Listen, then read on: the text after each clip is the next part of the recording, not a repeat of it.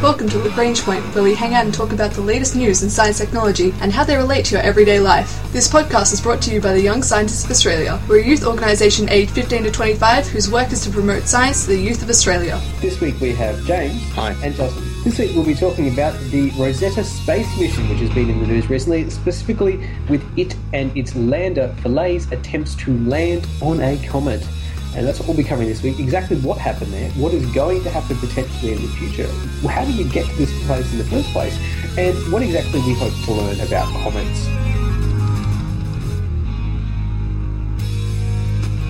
So, Justin, why did the ESA decide to send Rosetta to a comet in the first place? Well, comets have been uh, along mysterious objects in the sky since uh, the earliest of times. In fact, uh, once we finally understood what a comet, we stopped stopped fearing them as harbingers of doom and signs of the apocalypse, and started wondering exactly how they work.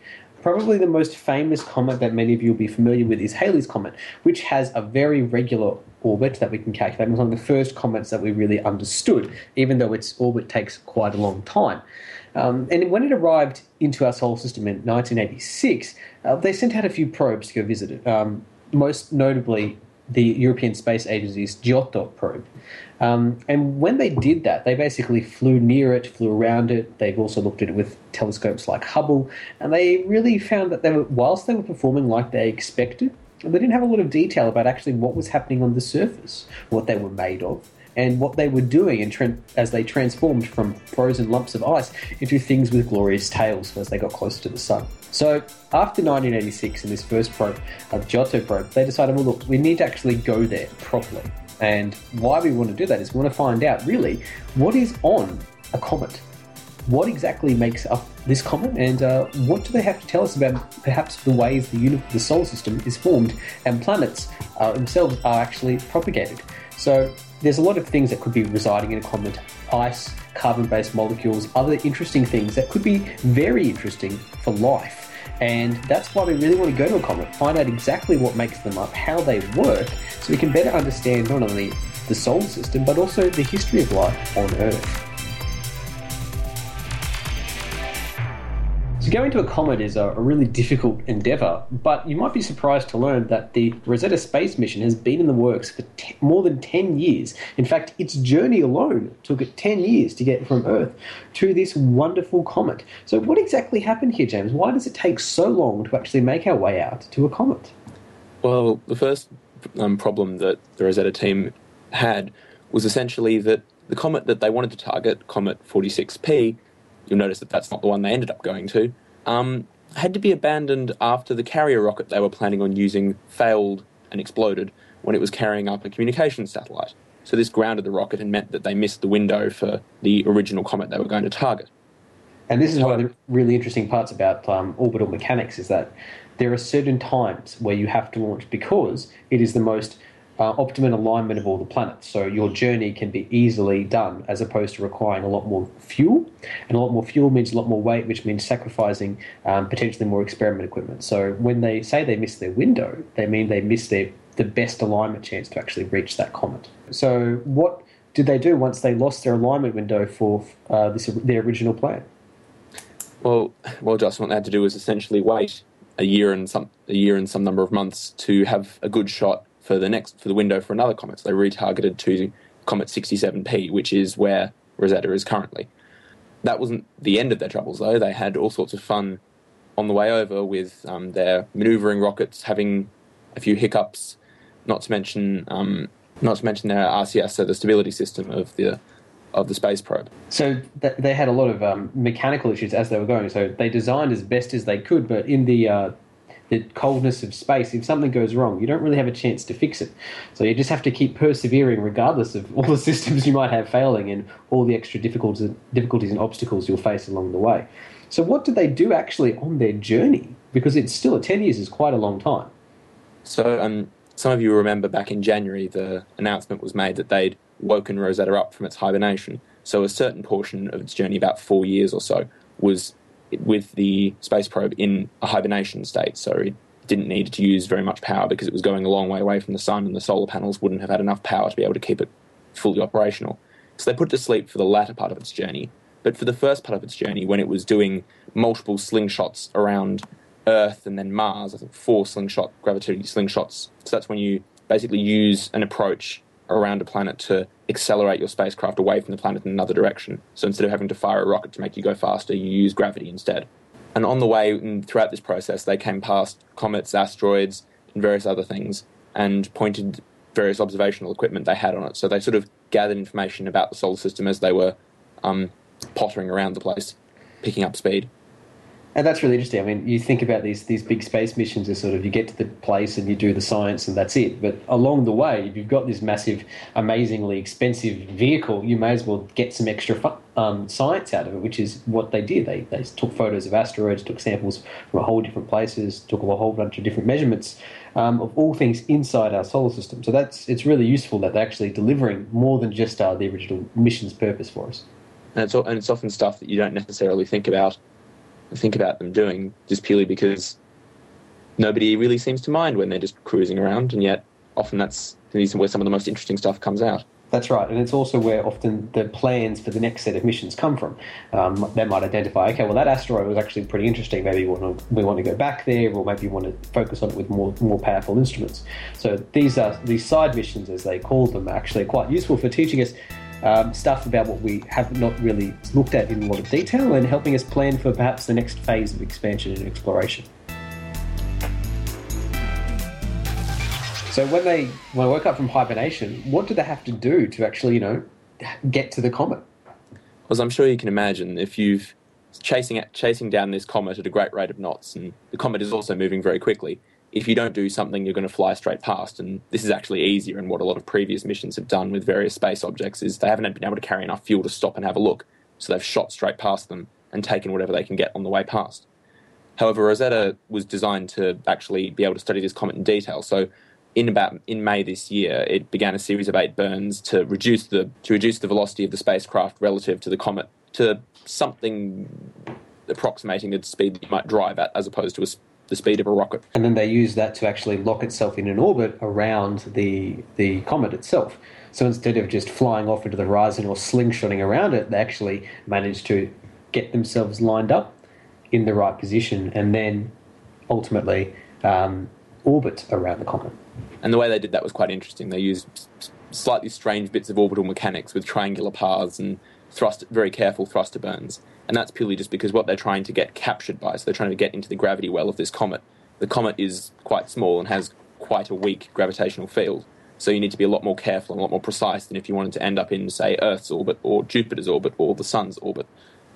That's right. I mean, it's quite easy to get uh, to get stuck into Jupiter's orbit. Its job basically is to catch everything in the solar system, which is easy to get to. But uh, for a comet that's only uh, four kilometers long and, and 4.3 kilometers wide, you know, it's not really, not really got a large gravity or density to really suck you in on. And even even those numbers themselves aren't a lot of space to really make an orbit. Your orbit itself is actually quite small and narrow. Certainly, the the Rosetta is actually orbiting quite close. In fact, probably within our atmosphere in kind of radius, and our atmosphere is very, very, very thin. yeah, that's right. So it's it's really fascinating. A lot of high tech orbital mechanics and engine design to actually get yourself into the right position and then trap yourself in the right position for a long period of time. It so, needs a very flexible thruster that can be restarted a great many times, which is something that they used to struggle with quite a lot. Yeah, that's right. Um, and a lot of complex calculations. I've played my fair share of Kerbal to know that it's not easy to align a space probe in what they're doing. So uh, my, my hat goes off to them purely for managing to get a stable orbit around something so small. So, why is having this stable orbit around this comet so useful? Why would we want to hang around and not just fly past it?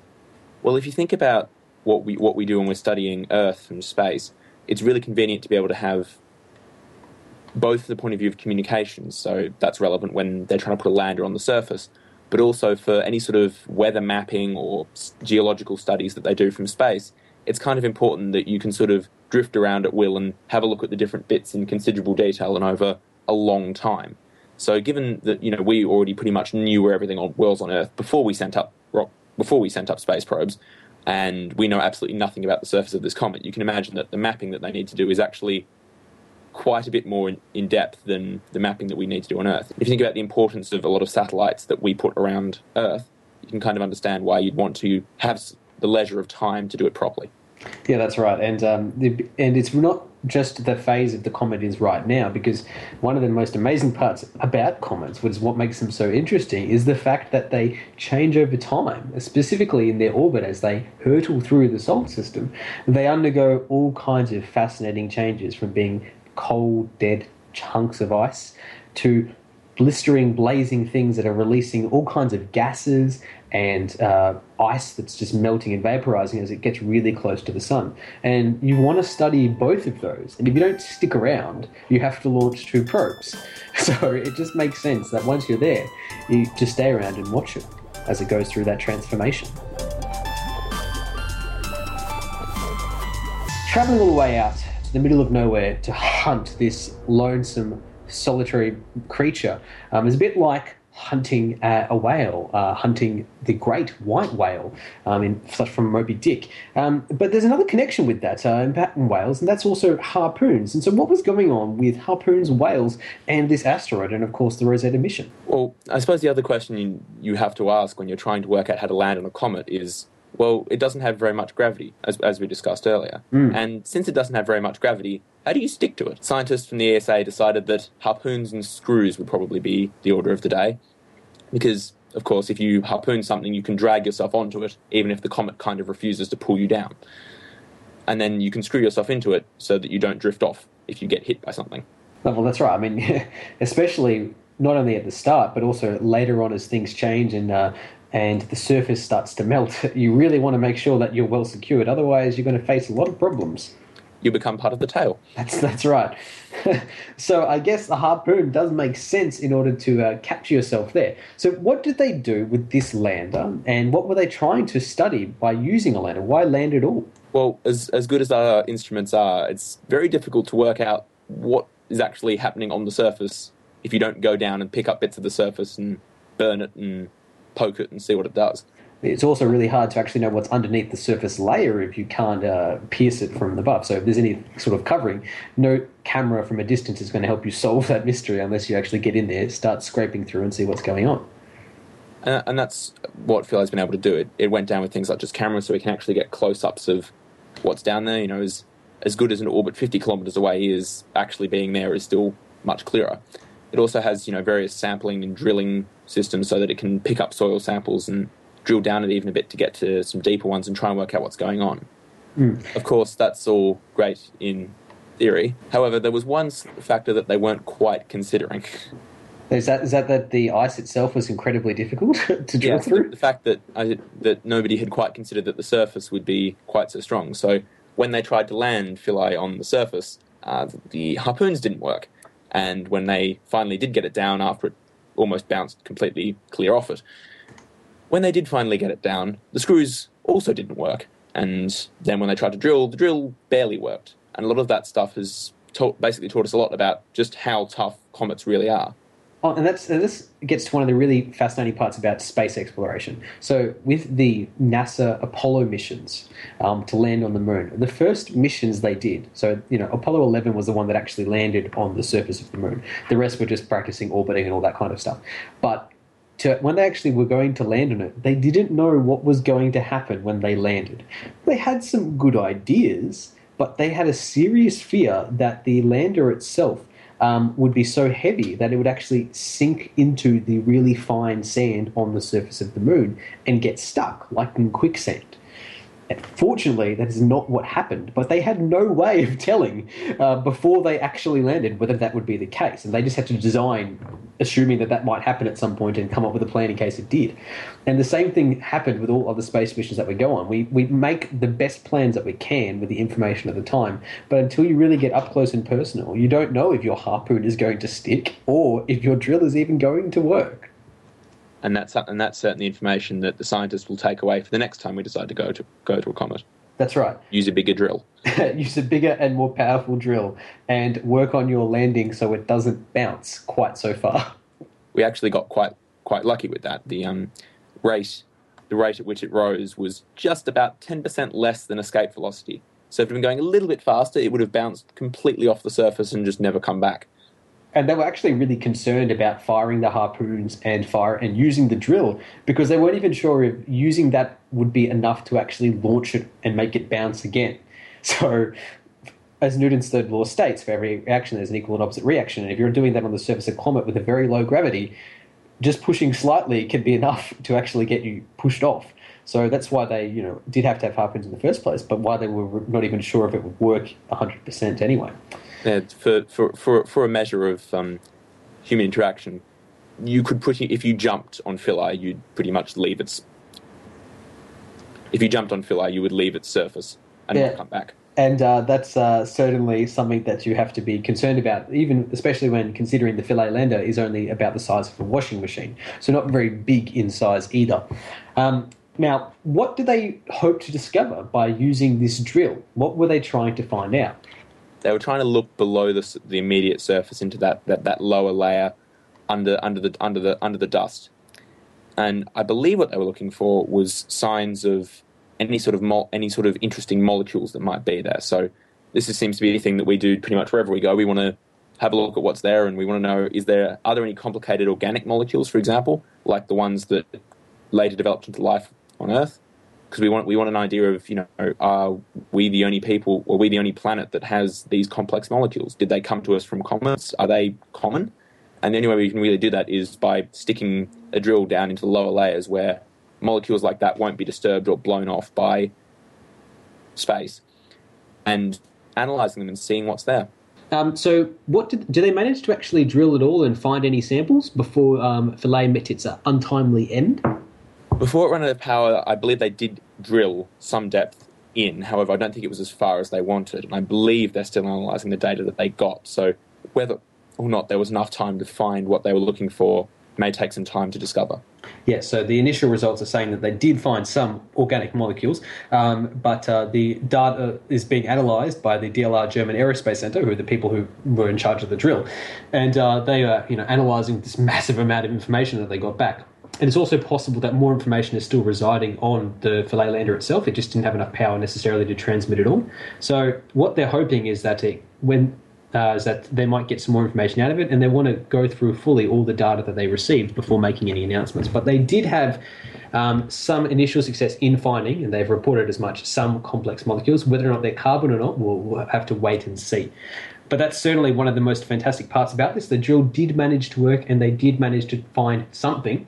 Uh, we're just not quite sure what that is yet, um, which means that the mission, for the most part, as the, as the lander is concerned, despite all its calamities that it faced, was still a success. And I think that says a lot about the perseverance of one, one small little washing machine and a whole lot of people in Europe. And it's re- and That's right. We, we still managed to achieve great things despite facing enormous difficulties along the way. Um, and that's that is really one of the amazing parts about space travel. Everyone talks about how difficult and complicated it is, but this amazing engineering that goes into it with such levels of redundancy and planning that despite so many things going wrong, it can still work out well. So, what does the future hold for both the Philae lander and the Rosetta mission? So the Rosetta mission was always planned to continue past Phil, past well, regardless of whether or not Philae worked. So it's going to continue orbiting the comet as the comet comes closer to the Earth and closer to the Sun, more to the point, to observe the change from a cold lump of rock into this great thing with a huge tail of of water vapor behind it and what have you. So that's what it'll be doing. It'll be watching as, it comes closer to the sun, and it will then follow right through until it drifts away from the sun. At which point the mission's scheduled to end, and I suspect Rosetta will power down uh, once it gets far enough out from the sun that it no longer has enough power to sustain its batteries. Yeah, and uh, given that the comet itself has about a six-year orbit, there is a chance again that it, if it's in a safe state, it may actually reawaken itself as it goes through. But generally, they put these things into a, into a deep sleep once they've completed their main function and just observe if anything new, or they switch it on if they have enough power to do so. Um, the fact that it's actually going at the closest point, um, the perihelion, uh, the closest approach part to the sun, uh, means that although Philae is sitting in a, a shadow right now, which means it's not getting enough sunlight to power its batteries, as it gets closer and the thing starts to melt or rotate, we may actually see some sunlight onto the probe, which might give it enough to actually start sending signals again. So we'll have to wait till probably August 2015 um, to find out whether or not that will work. But uh, it would be hopefully another chance to hear from the plucky lander Philae and the Rosetta space mission.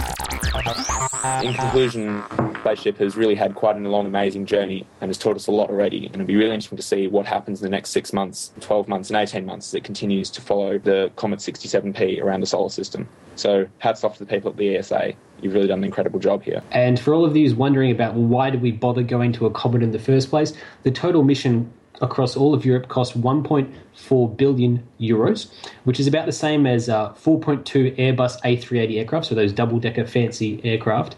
But you know that's not landing on a comet for the first time. And so, for the cost per person between the uh, the years of planning and building and journey is about uh, three euro fifty in total. So about twenty euro cents a year. now that three dollars, three euro fifty um, for an amazing uh, achievement of engineering and science, compared to eight euro fifty to go see Interstellar. I know certainly which one I'm more thankful for. This has been the Young Scientists of Australia's podcast, Lagrange Point. This week we covered just exactly how you harpoon a comet, what you could possibly hope to learn by harpooning a comet, and why on earth you would want to go to a comet in the first place by looking at the fantastic Rosetta mission and the Philae lander. Our ending theme was composed by Audionautics. Head to ysa.org.au for more information about the Young Scientists of Australia.